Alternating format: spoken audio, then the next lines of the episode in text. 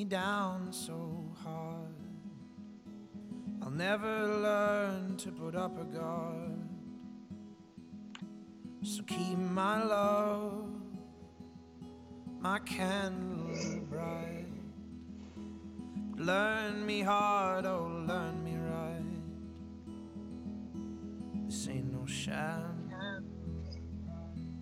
I am what I am. Learn me hard.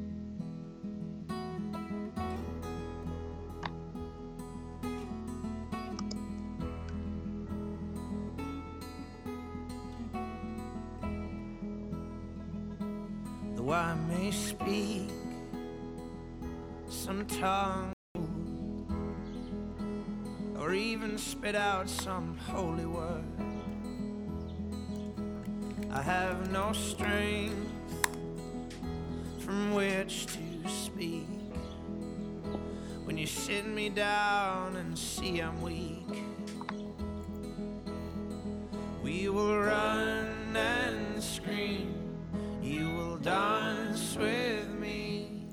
And good morning, and welcome from, to All Things SR.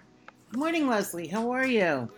Good morning, Pam. It's a beautiful morning in South Central Pennsylvania.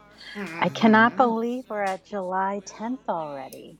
And I'm I so happy. know. I'm just so happy that uh, summer seems to be going well. I hope everybody's having a good week, enjoying uh, the weekend, either the morning or for those of you over over across the pond, the afternoon, and um, or you're just having a good time at whatever time you're listening to us.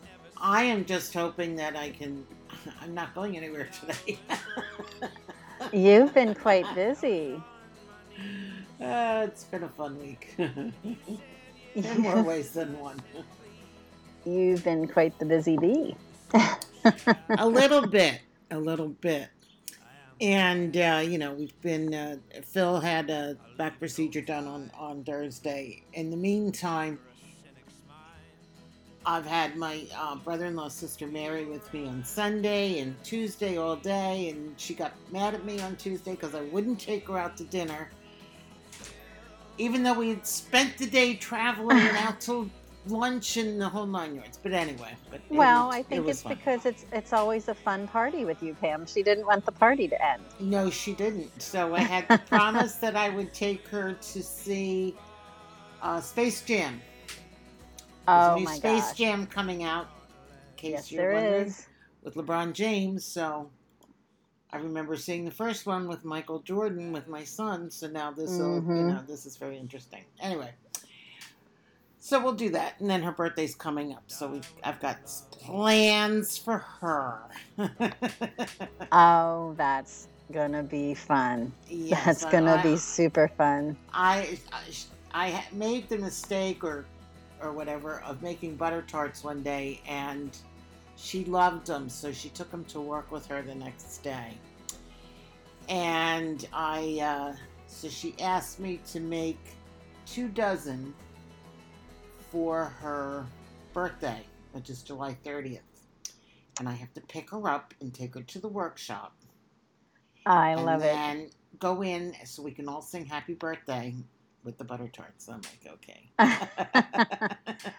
oh my gosh, Pam, it's gonna be great. It'll be fun. It really- It'll be fun. That's It- gonna be a super fun day.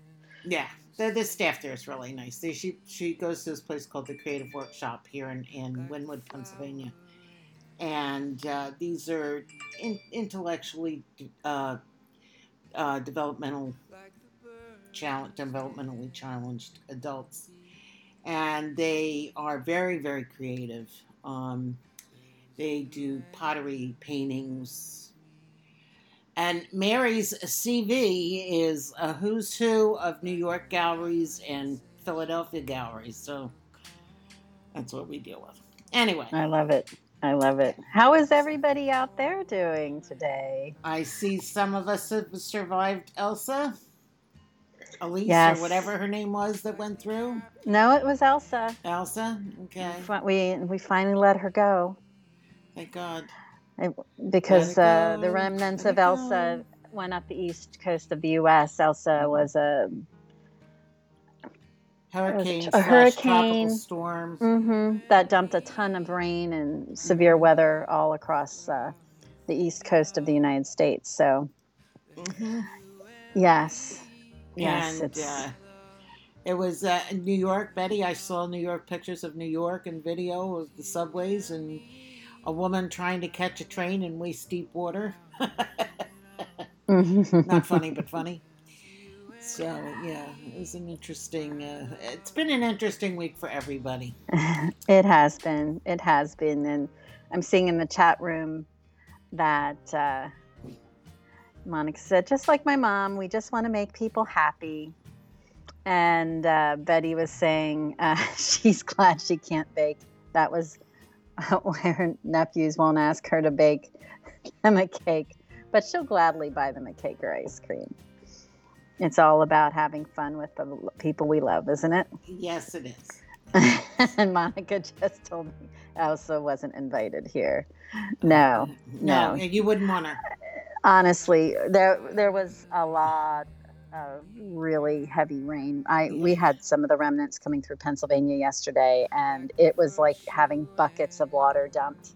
My uh, coworker, we left. I had a meeting yesterday in my office that I went into, and as we were leaving, the storm was starting, and he actually texted us last yesterday when he returned home, and he, I mean, he had even said. Um, I've been through hurricanes that didn't have rain like this because Dave grew up in South Florida. Hmm And he said, Did we remember to get the damned animals onto the bloody ark? Seriously, please text me to know you got home okay. So, um, yeah, it was it was very That's severe crazy. weather, and I hope everybody's uh, survived. And And New, Um, Jer- New Jersey had two uh, two tornadoes hit. yes, South Jersey, yes, which severe. is unusual for this area. So, Mm. And I see Kenzie. Good morning. She said she's been cleaning since 6 a.m. God bless you. You want to come to my house? she just got coffee, much needed. I just got coffee too, but I haven't been cleaning six since 6 a.m. What a productive day you've had already, Kenzie. A- absolutely. Oh my gosh. Yes. And Monica's saying over in Portugal they're on a heat wave again. Yes, it's it's Yeah. it's been quite the hot summer. It has been. Thank God we're um uh, we're not in the uh, desert of the of southwestern United States. I think they Death Valley had a uh, temperature of 130 degrees, which was I think about 54 Celsius, Mm. and it was They the third hottest day on record in on the planet. On the planet. They Mhm. s- they said um, there was a forecast for 134, and that would have been the hottest day on record anywhere in the world. So yeah, this heat is dangerous.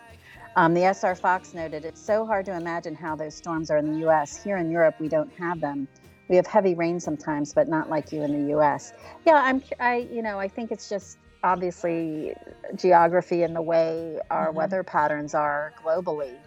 Um, but I'm be thankful that Mhm. you don't have them because um, anywhere that had severe weather, it seems like the weather patterns are getting more severe um, as as the years go on. Mm. Oh my gosh! And Anna said she had a bear. She says I, we had a freaking bear in my agency parking lot on Thursday. Oh my gosh, Anna, what did they do? Did you have to wait it out, or did you call uh, call uh, uh, animal control to come and help get the bear away from you guys? That's daunting. hmm Oh, they, I'll tell you what. uh, My sisters sometimes have sightings up by where her house is in the Poconos of Wow. Pennsylvania, but it's mountains. They're supposed to be there. And I can remember um, when I first moved into Nyack, there was a, a black bear running around the around the village. Um, going there were a lot on the main street. There were a lot of restaurants, and so the, the street behind had a lot of the trash cans. Oh my And, gosh. Uh, so it was in there quite a bit. And then this one friend of mine, Karen Walsh, she was uh, looked out her living room window and she saw a bear's leg hanging out from the tree Oh my front of her goodness. So yeah, Yeah, So that's fun. unsettling.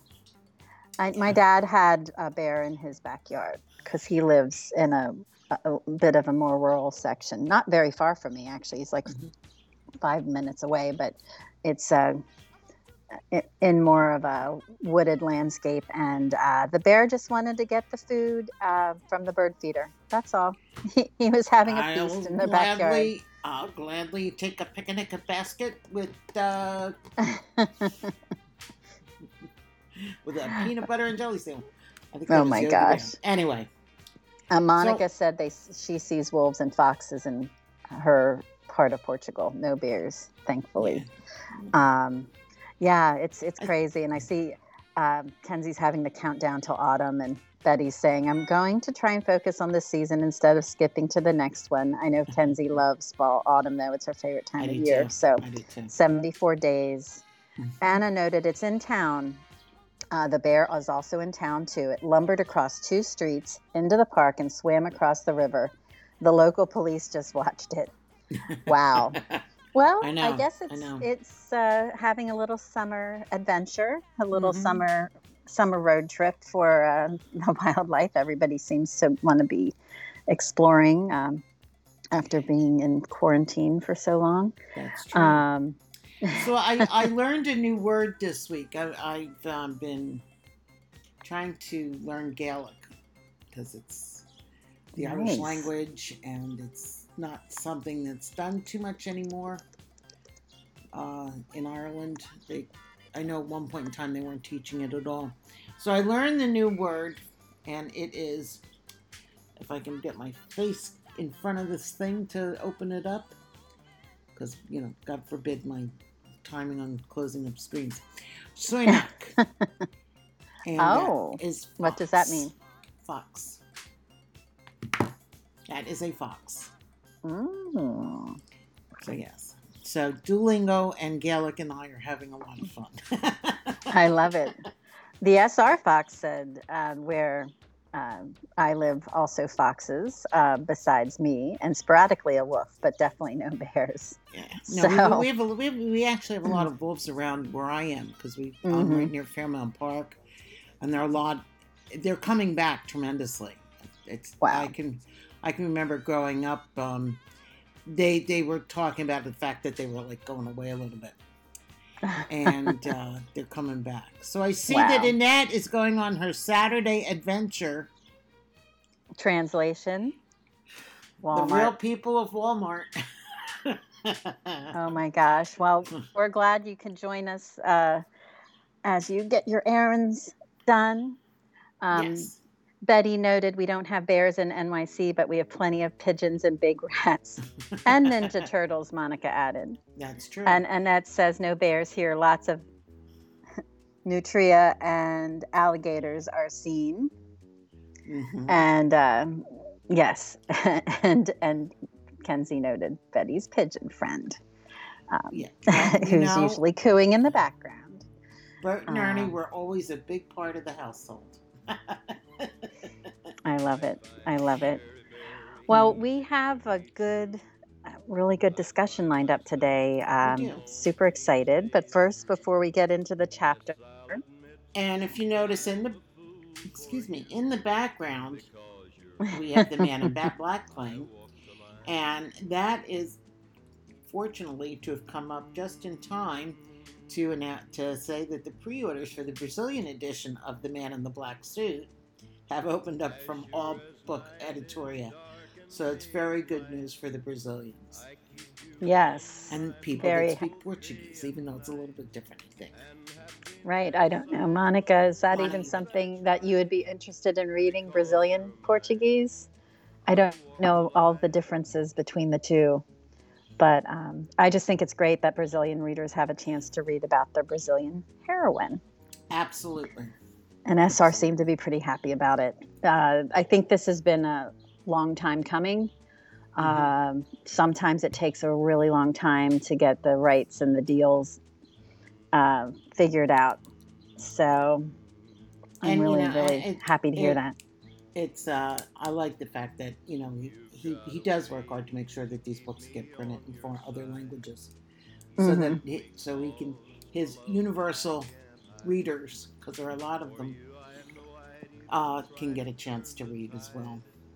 And he was mentioned. I don't know if anybody ever what goes on Twitter and looks at rate my uh, rate my room rater. he was mentioned. Yes. He was mentioned Mm. on Room Rater as a Canadian author. So I think that was cool. That is And very what's her- cool. What's her name? Gangel. Somebody Gangel. Uh, She's been on U.S. TV as well as Canadian TV. She liked it a lot. So anyway, Very nice. Very nice. Room Rater, right? Room Rater. Yes. hmm It's on Twitter. I've, I've followed, been following it throughout the whole pandemic because they're very funny in how they talk about the different rooms that the speakers on TV, Canadian TV and US TV, are set up. You know, it's like a minor cord violation, so you get a 9 out of a 10. Hey, great use of pi- a pineapple. Maps are art. They're really funny. So, anyway, we'll have to check it out. yes. Yes, and and uh, I see that Betty uh, Kenzie asked Betty about her pigeon's name, and her pigeon is named Beer. So I love that. Very nice. And it's a I- duck. I just had to mind you. mention it. She named him Beer as a joke. Um, her blessedness 1.0 thought it was funny. I think it's hilarious, and I love it. And uh, I think it's great. And yes, Kenzie, I did recommend SR's books to them because they were reading a Canadian author. The Canadian room rater, in particular, was reading an author and, and pictured the book. So, hey, promotion is promotion. That's right. You never know where the That's next right. fan will will find uh, find SR. I found Mhm. SR in the waiting room of a doctor's office when I was reading a magazine, and they were t- suggesting what books to read after Fifty Shades of Grey.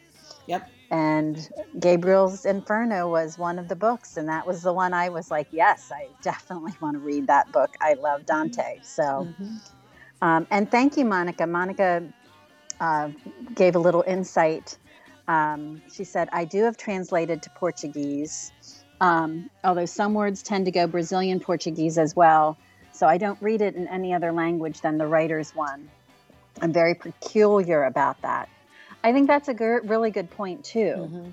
um, because the writer's native language is always going to, I guess, best express the story. Mhm. Well, but the fact- having having the opportunity to have it in other languages does make it more accessible and open to other readers who might not know the writer's native language. No, and, so and I, I can I, I can Great kind point. of understand because you know a lot of phrases don't translate the same way as they would in, in you know other languages. So right, right, or the meaning of them. So anyway, yes. Um, As Monica says, we get lost in translation. absolutely, which was a great movie by the way. Betty Just agrees. a, I still have segue other way. I still haven't seen it. Um, but uh, Anna said she also discovered SR as a recommendation for After Fifty Shades. And Betty agreed with Monica. There are some phrases that don't translate well. It's just Mhm. that's true. It's it's it's very and true. it's in all it's, you know it's whatever any language it could be spanish it could be portuguese it could be japanese it could be french German. yes, exactly. pig latin doesn't translate well Does it ever? of Um, course it does i'm fluent in it thank you grandfather another chapter for your book fam uh, I, I do want to say we also have another announcement about uh, today. One of our listeners uh, ashley is going to be uh, offering on the her wit and wisdom on the Emerzoom today. So if you are um, part of that uh, community uh, that that corner of our community and uh, are involved with the Emerzooms and even if not they broadcast them on Facebook and record the sessions. So if you want to Go back and catch uh, take a listen. Ashley's chapter reviews, uh, check it out. And Ashley, you're going to do great. I know it. You know these stories inside and out, and I think uh, I can't wait to hear your opinions. I'm not sure if I'll be able to join you live uh, as it's being broadcast, but I'm going to definitely watch it. So, congratulations on that. Yes. Absolutely.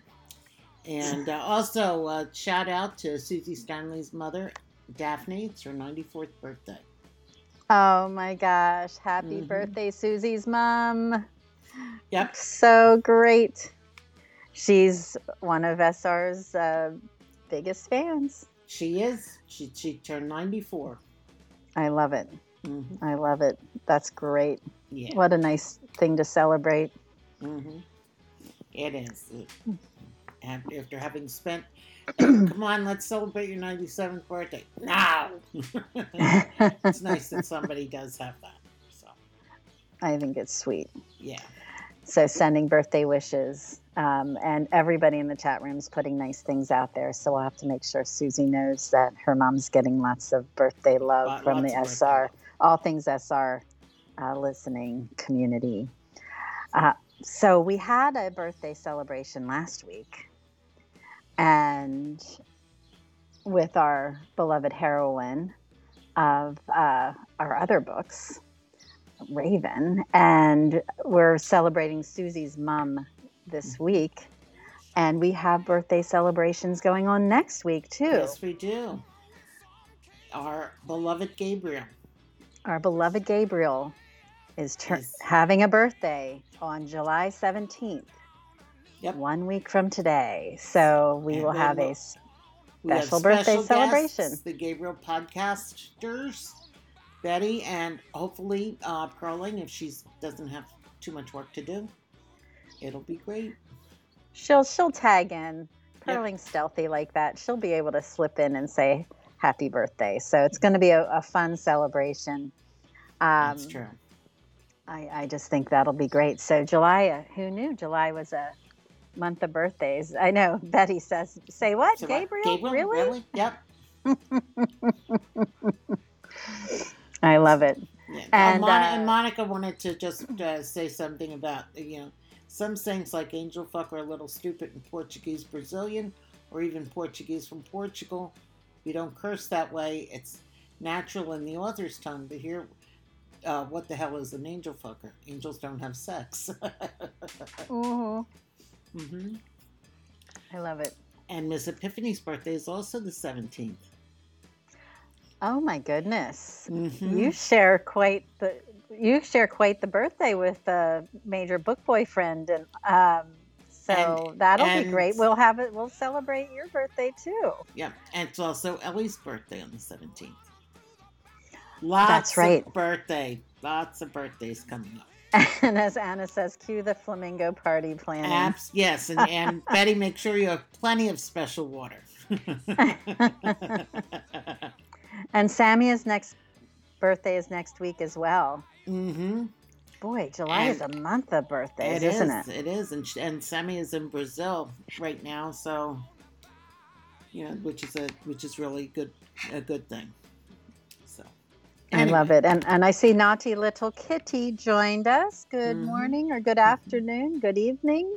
Um, from whatever corner of the planet you're joining us on. We are just about to start chapter 27, but we were sharing the fact that next week will be a special birthday edition of All Things SR, celebrating the birthday Mhm. of our dear Gabriel. Yes. And our special guest will be uh, the Gabriel Series fan podcasters, Betty and Perling. Perling. So it's going to be, and there is always a party yeah, baby. when when they're in the house. So I can't wait. Um, who knows? We might even get to hear a little special uh, clip from Betty's Pigeon Beer. then you so- know. I think that will be great. Um, yes. Ashley also noted there may be some flamingos at the Emmer Zoom today as well. So, oh my gosh. And Kenzie, I'm so excited for you. She, uh, on Gabriel's birthday, how appropriate, she may be visiting the Pompeii exhibit Very cool. um, but she will still try to join. We would love if you can join us. If not, you can listen um, and just enjoy and have a great time at that Enjoy exhibit. that, That yeah. is very, very exciting. I, I hear a um, lot about Pompeii from Phil Mm, because of Well- the because of the remains that he has seen from when he was traveling in his travels. Well, and you know, in Italy right now, Mount, Mount Etna is still erupting. Of course. That's the that's the active volcano um, in Italy right now. So I, I, I know it's been spewing a lot of ash in the Mhm, neighborhood neighboring communities. So I hope everything stays um, safe there, uh, and no Pompeii uh, no Pompeii uh, experiences going on. So Mhm. yes, uh, Ken Kenzie's been obsessed with Pompeii since she was little, so she's very excited. I can't wait to hear about it, Kenzie. Yeah. I'm It- It'll be I'm all about I'm all about that. I yeah, I'm I will definitely want to chat with you about that. Um, since I I do have a minor in classical studies, as you might know, so very excited about that.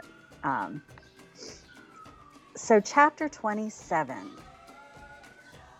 of Gabriel's Promise. We are at a very tense part of the book. Um, Julia and Gabriel are facing a real challenge, um, and the fact that Cecilia, Julia's um, advisor and supervisor for her PhD, is really putting up a roadblock to allowing Julia to accompany Gabriel to Scotland.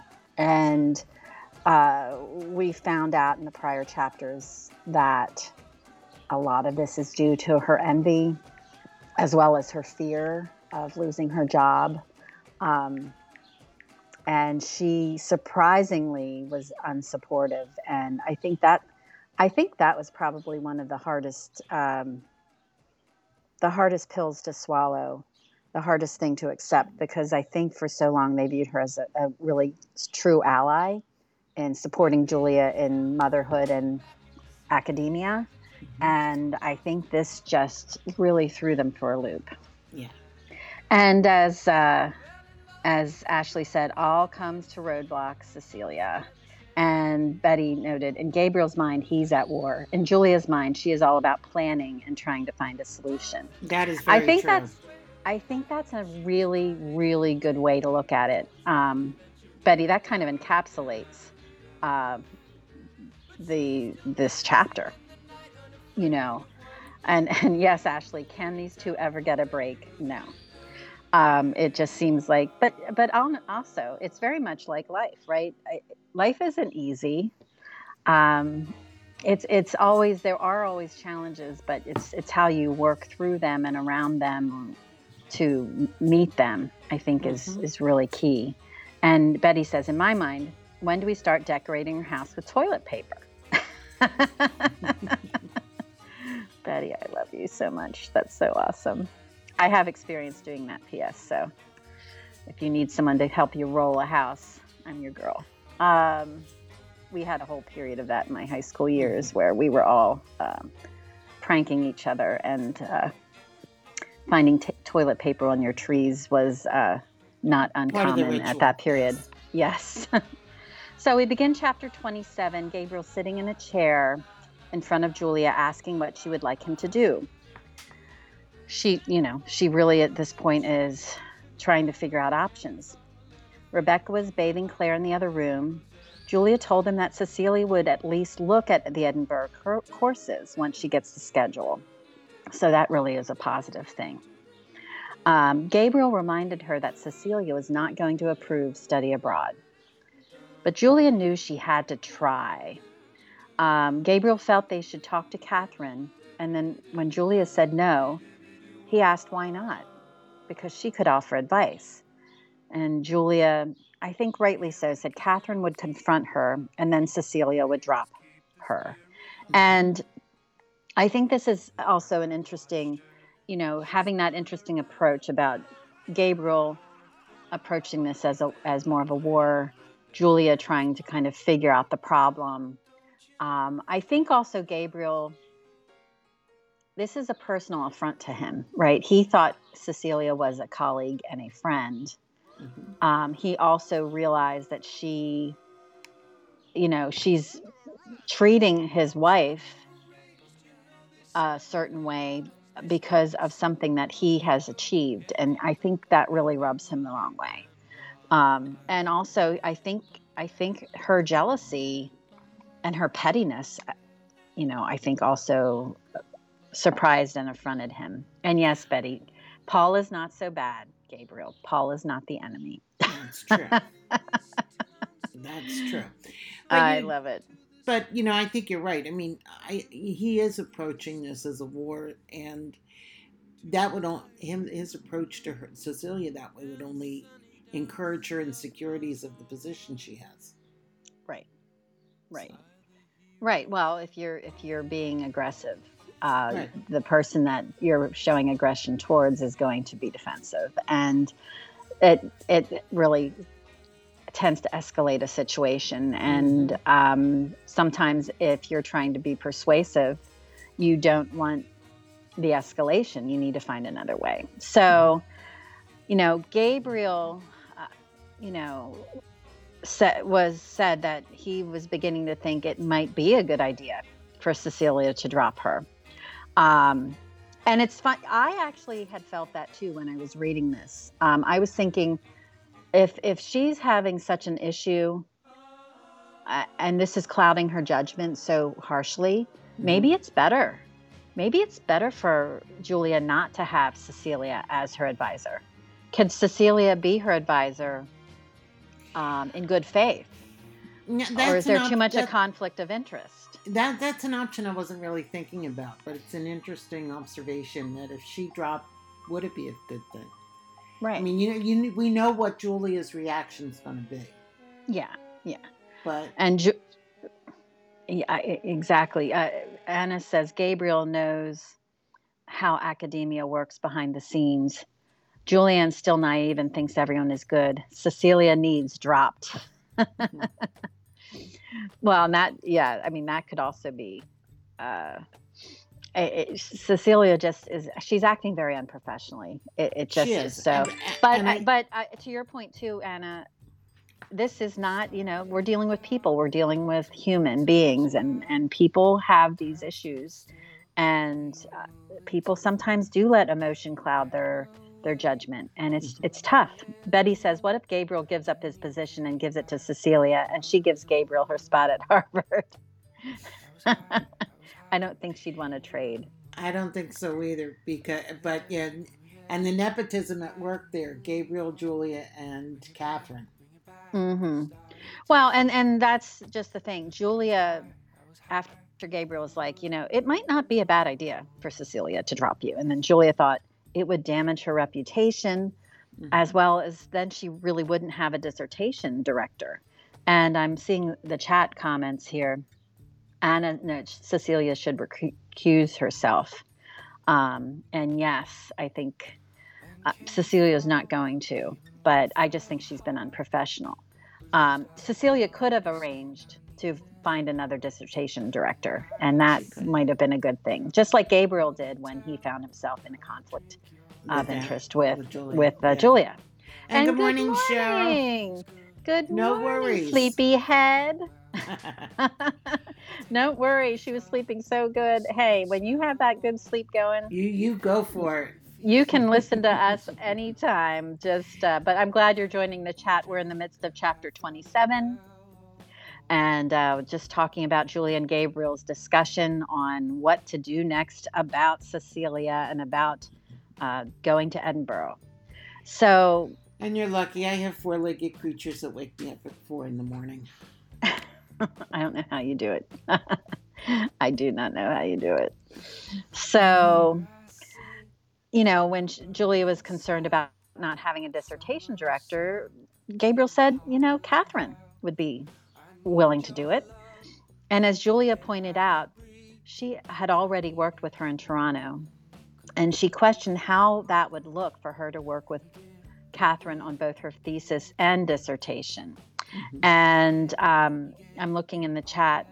Uh, Annette says, I agree. Uh, Cecilia should have recused herself. She should know better than anyone what pettiness does. And that's true. Betty noted Cecilia won't help because she is determined to hurt Gabriel. And unfortunately, Julia is the best way to hurt him. That's right. I think she is definitely weaponizing Mhm. the relationship there.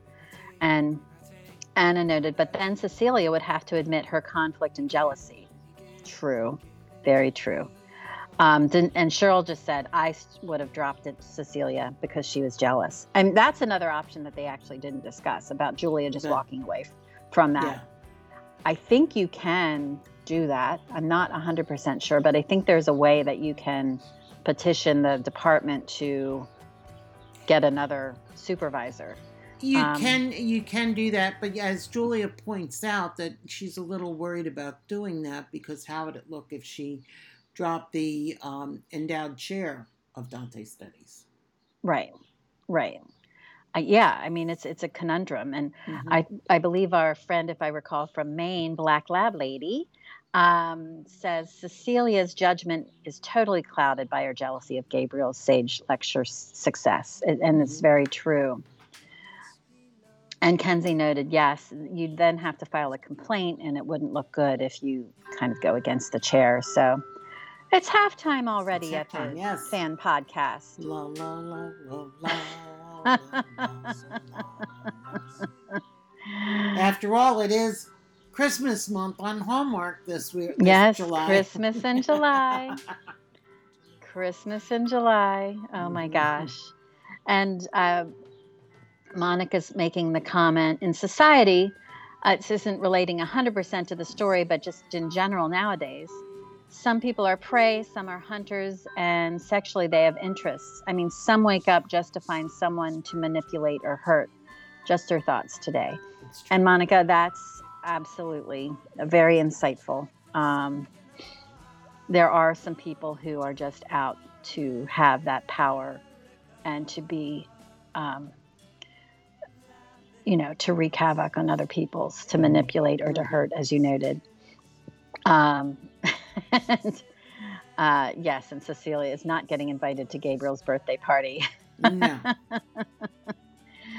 um, yes, and we're now we're celebrating the Christmas spirit. Uh, next thing you know, it will be December. Kenzie says, and SR Fox says, "I'm a Christmaholic through and through." She loves the halftime tune. You know, So- I I live in a house where we're right there with you. I mean, uh, I have a Christmas village sitting on top of the cabinets in the kitchen, as well as a Christmas clock.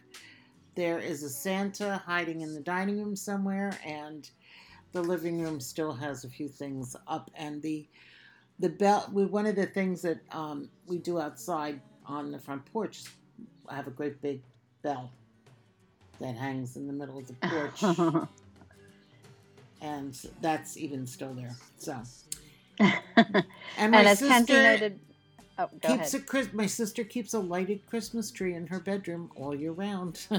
it's her nightlight. Hey, it brings her joy. I have my winter exactly tree. it. I started that a couple years ago.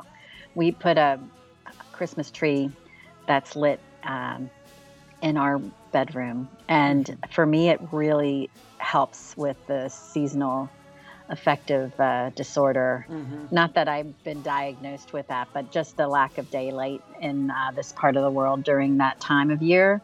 Um, Mm-hmm. having the light helps me uh, helps me get through that. So. yes, Um, yes, and Kenzie did note that for Christmas time we'll have Rapture Part One, and then she'll be a weeping a mess. weeping mess.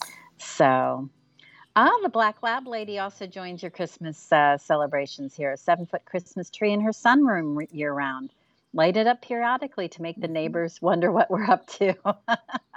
I love it. My, my And yes, sister our used, Fox has a village that changes seasons. my sister and, uh, had uh, my sister used to have one that she, and she would change the the decorations for this specific time of year. Mhm. You know, there were hearts, there were shamrocks, there were flags, Mhm. uh, there were Easter bunnies. You know, I did that at um, at, when I was when I was working for the Commonwealth of Pennsylvania, um, in my office, we kept our holiday tree up, and um, we we made it till the end of March, and then um, we were told we needed to take it down because of fire. Uh, hazards. access not not just not the lighting but the the space and that i just told them they were not being very um, they were not celebrating um, the the festive holiday atmosphere that we were creating by having. I mean, people would come and start looking at the tree. We had a Super Bowl tree. We did all kinds of fun, creative Mhm, things. But mhm. anyway, um, Betty notes Paul's birthday is close to Christmas, which was another reason to love the holiday season. um, okay, Betty. and I know Kenzie says well said, Mark. the, that's the holiday season's difficult, but she does enjoy the lights, and um, the lights are always a really lovely part of it. So, as we go back um, after our halftime discussion and celebration, um, Julia just pointed out that. Uh, you know, Catherine already worked with her. How would it look to have both? And Gabriel said, "Look, it would be fantastic. Mhm. Catherine's the top Dante specialist in the world. For for you to work with her on both your thesis and dissertation, you know, it'd be great." And Julia pointed out that she just really was too close to Catherine as it is. And Gabriel, in you know, definitely in his war mode, pacing like a caged tiger. Just said, "Look, bullshit." Cecilia's not objective as well, and her assessment is clouded by envy. So he is also, rightly so in this case, calling out Cecilia's clouded judgment and unprofessionalism. And I, I think Julia feels that she, it might be appear, it might appear for her to have a conflict of interest. And I think rightly so because of all things as well. I mean, she is um, such a close family friend. Uh, there could be a little bit of uh, question, even though her work and Catherine's reputation is above reproach. So we asked SR. Julia and Gabriel sought advice from Catherine in the past. Couldn't they ask Catherine for advice and ask her to remain discreet and not intervene? You know, because they are so close with Catherine. You know, why couldn't they just ask for advice and just Mhm. please, you know? I, it would be. And- it makes sense. Yeah, and, and SR responded that Cecilia and Catherine are friends, but they are also colleagues now at Catherine's at Harvard.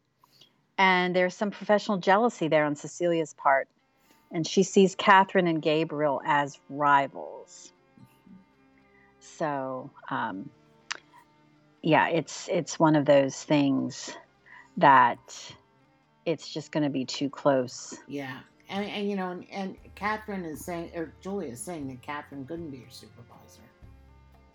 Right. You know, she, you know, Right. she was first of all she wasn't starting till the next year, and it was that she only had a visiting appointment. But Gabriel wanted to point out that even though it's a visiting appointment, she was being brought in to supervise graduate students, hmm and uh, that was part of her deal. But you know, and as I said earlier, what would it have been like if if Julia had said dropped the endowed chair from Harvard as her uh, doctoral uh, supervisor? And uh, Gabriel, God love him, thought he she'd be look it looked like a bitch. She'd look like a bitch. So then uh, she's like, "Well, what hap- what happens if something happens to Catherine? She's in her seventies, and what if she decides to leave or the un- the unsaid words?" And uh, so Gabriel says, didn't crouching in front of her, and says, "Catherine is healthier than all of us put together."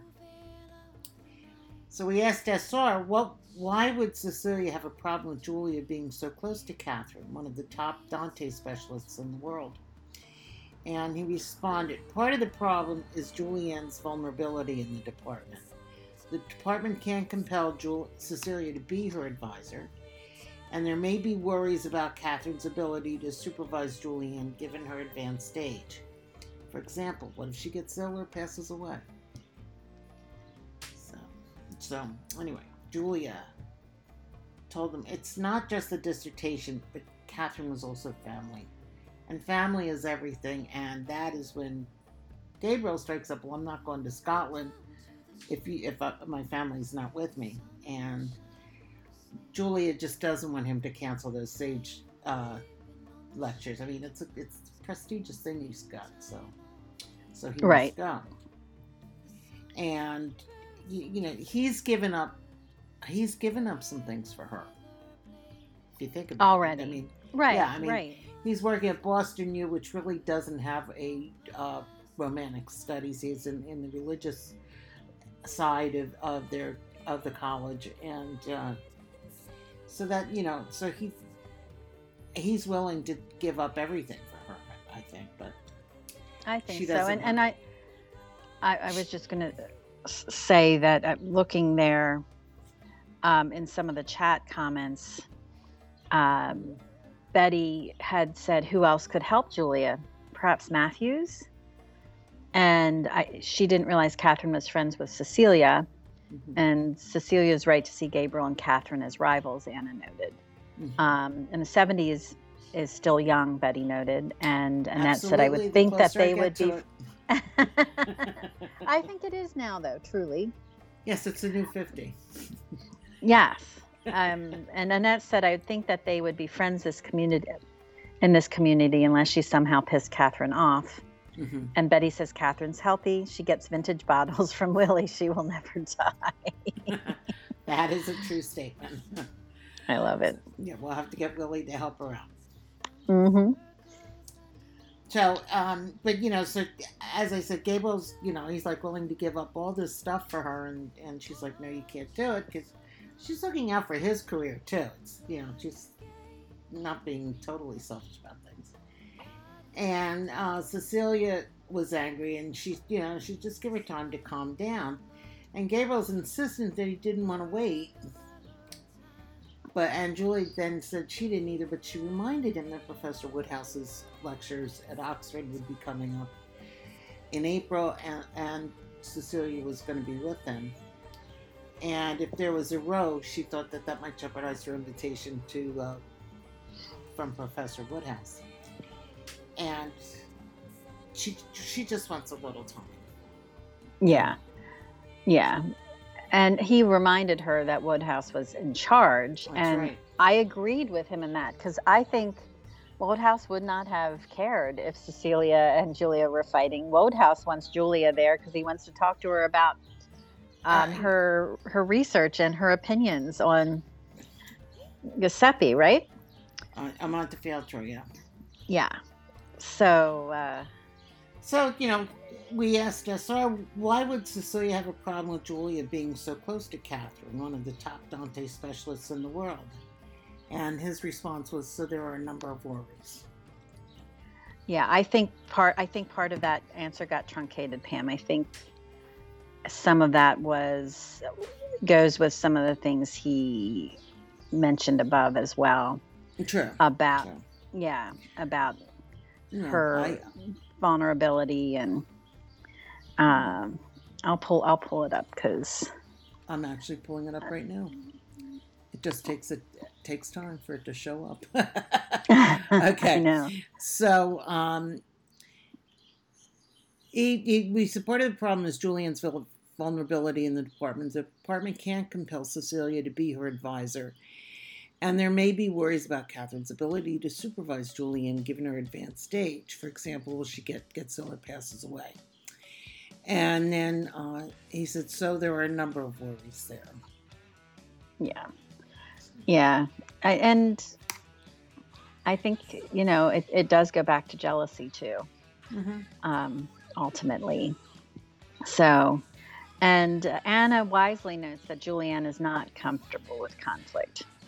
No, Um, and yeah, and I think Gabriel will lean into conflict. Um, and, and he's you know he's used to taking things on, and um, Julie he he will he will go into the conflict. He he will be a the brawler from Southie, and Mhm. Julianne is used to withdrawing and yeah, protecting and, and which, which is herself.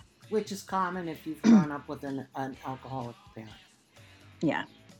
You do try to avoid all conflict. Yeah. And uh, Betty noted that Wodehouse is intrigued with Julia. He will do anything to get her back so she can continue her paper. Right. So I agree with that. I think I think Julianne's fear of not of of losing her invitation um, is not a founded one. Um, and Kenzie agreed with what Wodehouse said. Right. So, you know, Gabriel stood up and he's frowning and as he's thinking about the situation. And he suggested that Julia just gives up too easily, and people take advantage of her. And now Julia tells him, Look, I'm not giving up. I'm simply making a power move. Live to fight another day. You know, she was trying to be smart and she's frankly, she was being very strategic. You know, let her cal- let Cecilia calm down, let her cool off, let her take a few days. Julia and Gabriel can kind of collect their thoughts and then go back into it, right? Mm-hmm, mm-hmm. So Gabriel said, Look, it's smart to fight. And Julia says it's also smart to survive another day, regroup, confront your enemy with a reasoned strategy, and get greater support. So Julia's kind of in this problem seeking. She's going to build her coalition to uh, support her position. Um, and she's saying, look, if we if we gain this greater support, then perhaps you won't need to fight. And Gabriel suggested that she was reading The Art of War. And she says, No, I've been reading feminist literature, which I could totally see. This would be a great, again, another great scene for the film if, mm-hmm. if they would decide to, to film book four. Um, and uh, Betty says Julia's brainstorming. And she also said, Perhaps we need to read The Art of War. Um, and, you know, after after that, at that point, you know, Julia defending her position to Gabriel, Gabriel's anger melted away, saying that he knew better than to fight that army, surrendering to her and her sisters. He pulls her into his arms, whispering, but only for now. Mm-hmm. Um, and sh- she hugs him back. So I think it's interesting that Gabriel acquiesced and mm-hmm. back down a little bit. But he also knows his wife. And I think he, you know, again, this is showing great, amazing growth on the character of Gabriel's part, right? Because Gabriel from book one would not have any of that. He would have gone, he would have already have called. Oh, yeah. He would have confronted Cecilia. And... He would have called Matthews. He wouldn't have even talked to Cecilia. He would have well, maybe. He probably would have talked to Cecilia, called Matthews, and then talked to Catherine, and then just. He probably would have even submitted the paperwork to withdraw her from mm. the supervisory. so I think he, I mean, I think he's grown quite a great deal. And um, as uh, Black Lab Lady said, it's Julia's choice this time around. He must respect her decision. And I think he does. I think um, again, that shows great growth. And I, I just uh, think even even with the growth, I think he gets a little frustrated at the fact that you know he wants to plow forward, and she she's a little more reticent about it. Wants to stand back and and work things out. What's right. best for her, but right. he will he will respect her for that. Yeah. Uh, Betty says Gabriel from book three would not back down from Julia. She until she would lock herself up in the bathroom. he has grown, she said. Yes. And I think I think that's good. And you know, we looked in uh, to the reference of the art of war. You know, uh, as Betty noted, perhaps we need to read the art of war. And in fact, Betty, if you want to read the art of war, I will be putting a link onto the chat box in a few minutes uh, with uh, an actual free version of it that you can read. Um, but we took a little look at uh, the art of war and some history about it. Uh, it's a meditation on the rules of war that was first published in China. Historians aren't sure of the exact date of the book's publication. They believe it's around the fourth or fifth century. I have seen some dates floating around, but it's about um, fourth or fifth century. Um, they're not sure exactly who even wrote it. Um, they long believed that the Art of War's author was a Chinese military leader named Sun Tzu. Today, however, many people think there was no Sun Tzu. Instead, they argue that book is a compilation of generations of Chinese theories and teachings on military strategy. Um, whether or not Sun Tzu was a real person, it's clear that he was very wise, and it still resonates until this very day. And um, it's it's interesting. There's a lot of different kind of fun facts about it. Um, the book actually became a bestseller again in 2001 when uh, Tony Soprano, uh, the from the television series The Sopranos, the Sopranos. Uh, HBO series, told his therapist that he'd been reading the book. After that, the book was in such demand, Oxford University Press had to print an extra 25,000 copies. So I thought that was kind of a fun little, fun little yes. tidbit. And I, I do have a physical copy of the book. Yes, and Pam, tell us a little bit about some of the chapters. What are some of the titles, some of well, the things that Sun Tzu covers? He, he basically uh, breaks down the, the laying of plans and waging war, and attack by strategy, tactical dispositions, you know, armies on the march, energy, the weak points and strong, hot maneuvering, uh, different variations in tactics, terrain. Uh, there are nine situations, an attack by fire, and the use of spies. He breaks down that way. Mm-hmm. And you know, I, I'm looking at the attack by well, it's actually attack by strategy, and and one of the things he mentions in there is is that if you know the enemy and know yourself, you need not fear the result of a hundred battles. If you know yourself but not the enemy, for every victory gained, you will suffer defeat. I love, I love the plane and the, yeah, it's a helicopter, helicopter in the background. It's a helicopter in the background. It sounds like you added that sound effect to uh, have some gravitas in terms you know, of talking about war. oh my gosh! It, it must be a police thing because that's the only kind of helicopters we get flying around our house. Mm. Um, so if you know yourself and not the enemy, that for every victory gained, there will you will suffer defeat and if you know neither the enemy nor yourself, you will succumb to every battle. Very cool. There, there are some famous, additional famous sayings um, from the Art of War that I will put in the chat box as well. Um, to know your enemy, you must become your enemy. A leader leads by example, not by force. Mm-hmm which I think is uh, something Julia was feeling. Right. Um, yeah. All warfare is based on deception. What is the greatest important in war is extraordinary speed. One cannot afford to neglect opportunity. There's a lot of. There's a lot. And, you know, like in weak and strong points, uh, whoever is first in the field awaits the coming of the enemy, will be fresh for the light. Whoever's second in the field has to hasten to battle and will arrive exhausted. Yep. And I, I, I you know, there, there, it breaks down. There are like, 50, there are about twenty uh, comments to every chapter in the book. So if you get a chance, take a take a look at it. It's, it's uh, and uh, these, you know, keep something on, on a serious ground, gather and plunder. In difficult ground, keep steadily on the march. And if you cross a river, make sure you get away from it.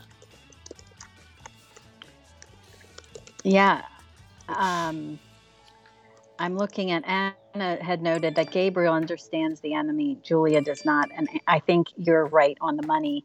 Um, I just put some of the famous sayings from the Art of War from uh, website called Ducksters. This was actually a kids site, but I thought it was interesting that they had um, they pulled some fat, fast facts and fun things. So I, I listed that.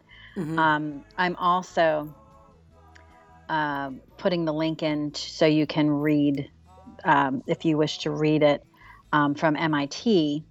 And Julia notes Julia's uh, Julia Betty notes Julia's like Saint Francis. She believes in mercy, which is uh, very true. Very true. Um, and one of the other things uh, w- that we had asked SR about, because we did ask him about um, his inclusion of the art of war, and I, I had said, I believe, if I'm not mistaken, this isn't the only time that you have referenced the art of war in your fiction.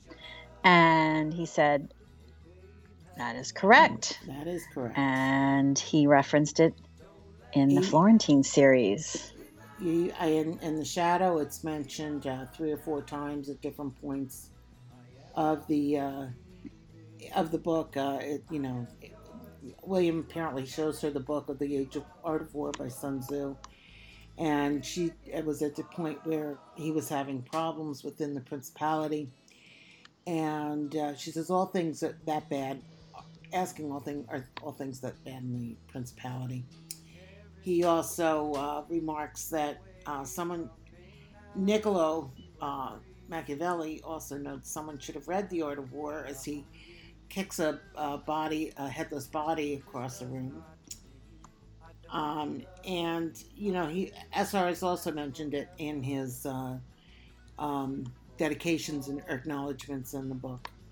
So he included uh, The Art of War by both Niccolo Machiavelli as well as The Art of War written by Sun Tzu uh, to get, I, I'm sure, to get the vampires' ideality of what was going on within those stories.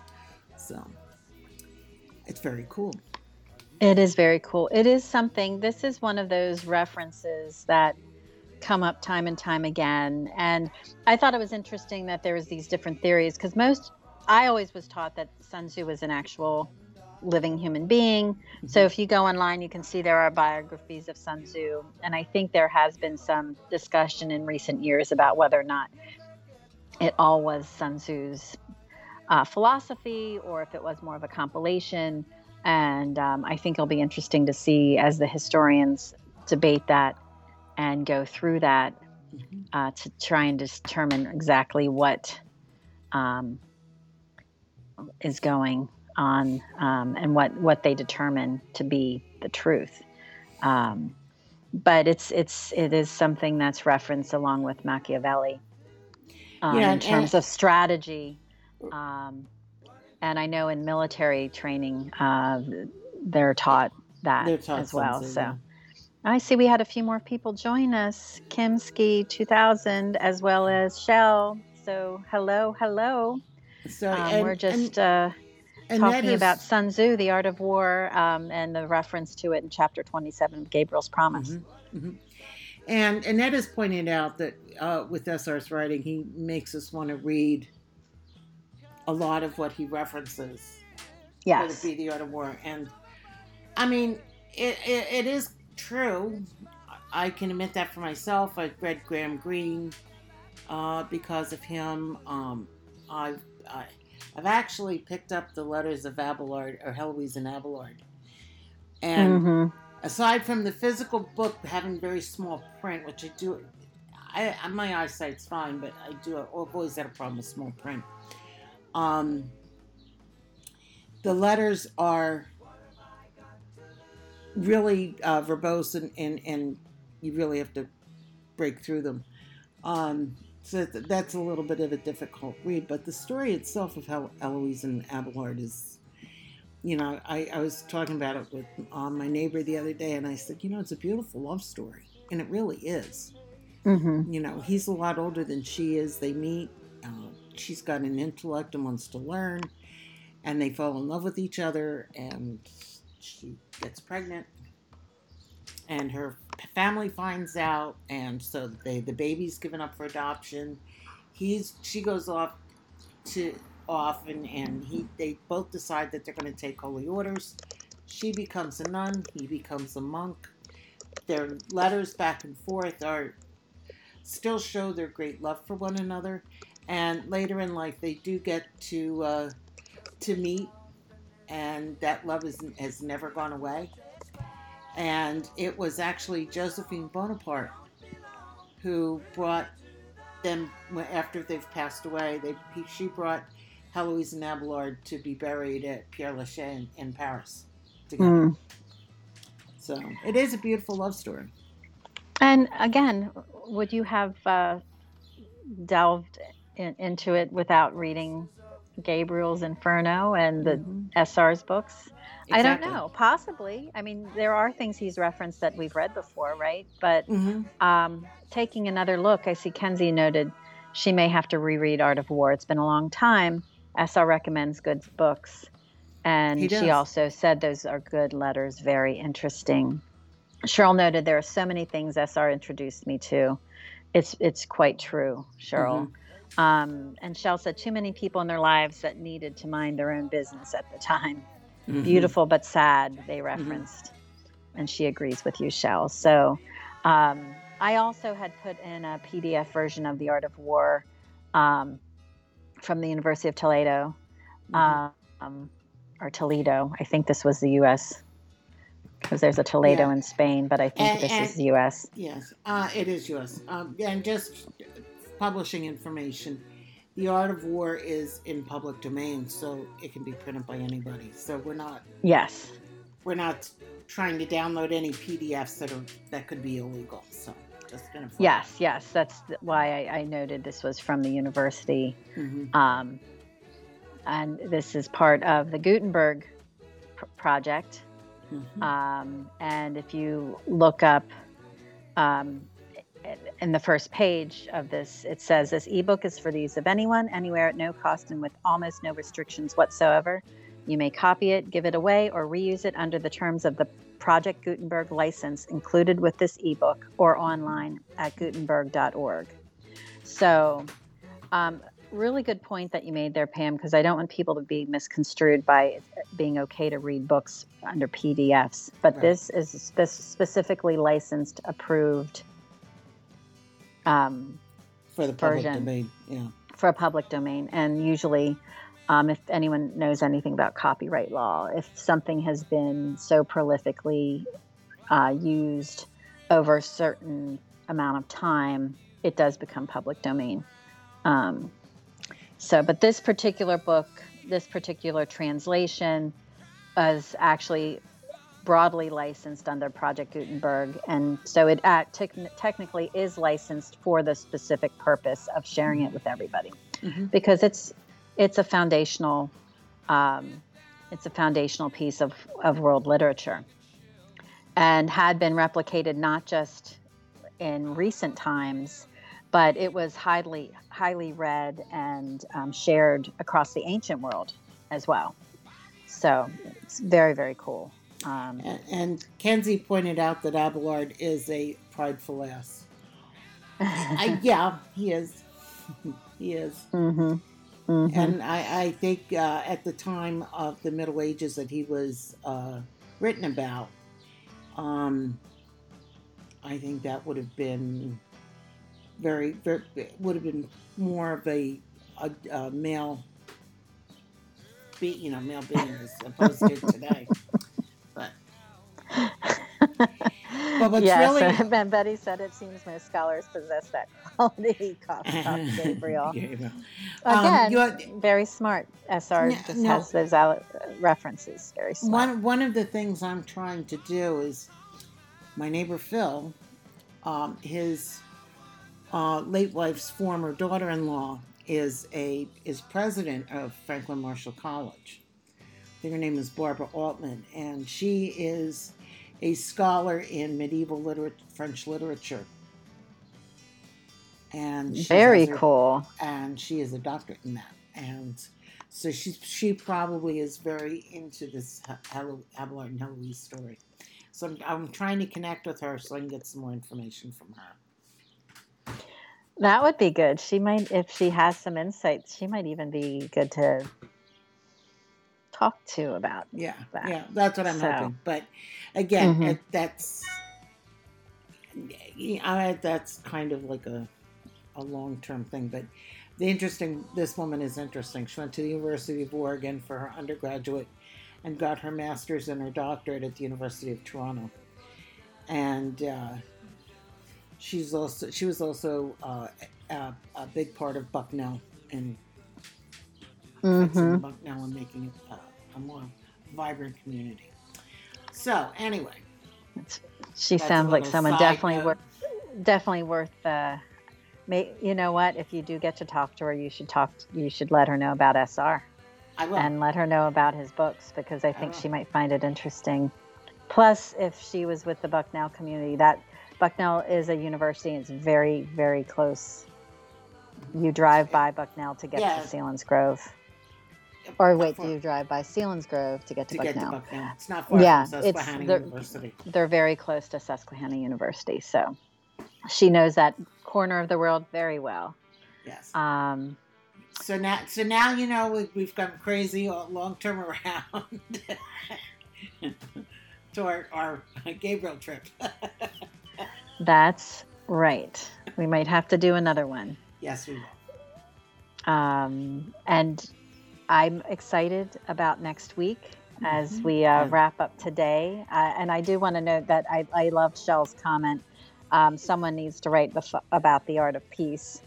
I totally agree. Mhm. Um, I think that's a, I think that's a really good. Uh, I, I think that would be a really good book to read, and I'm sure there's have enough of probably there's a lot of there's a lot of books out there um, about peace, finding peace, and uh, being at peace. Uh, so I think um, I think that's a really wonderful thought, and uh, we're talking about next week. Uh, I'm laughing Party, at the party, SR Fox. She said, "You ladies make it much more fun to fold laundry." Thank you for another amazing podcast. I'm just laughing because I used to do that when I was listening to Betty and Perling on the Gabriel Series fan podcast. I used to do my I used to do my housework listening to them and laughing out loud. Um, so Kenzie's heading um, out. We're wrapping up, Kenzie. So you're right on time. I'll be. She said she'll be back in the Great White North in the autumn. Woo! So she's excited about that. That's great. Um, have a lovely weekend, everybody. We are excited for next week, as Betty noted. Party, party, party. Mm-hmm. July 17th, Gabriel's birthday. So join us next week with Perling and Betty uh, helping us celebrate Gabriel's birthday. Absolutely. So I'm going to leave us today with a little more cowbell. and don't fear the reaper. The blue oyster cult. Have a great week, everybody. See you next week.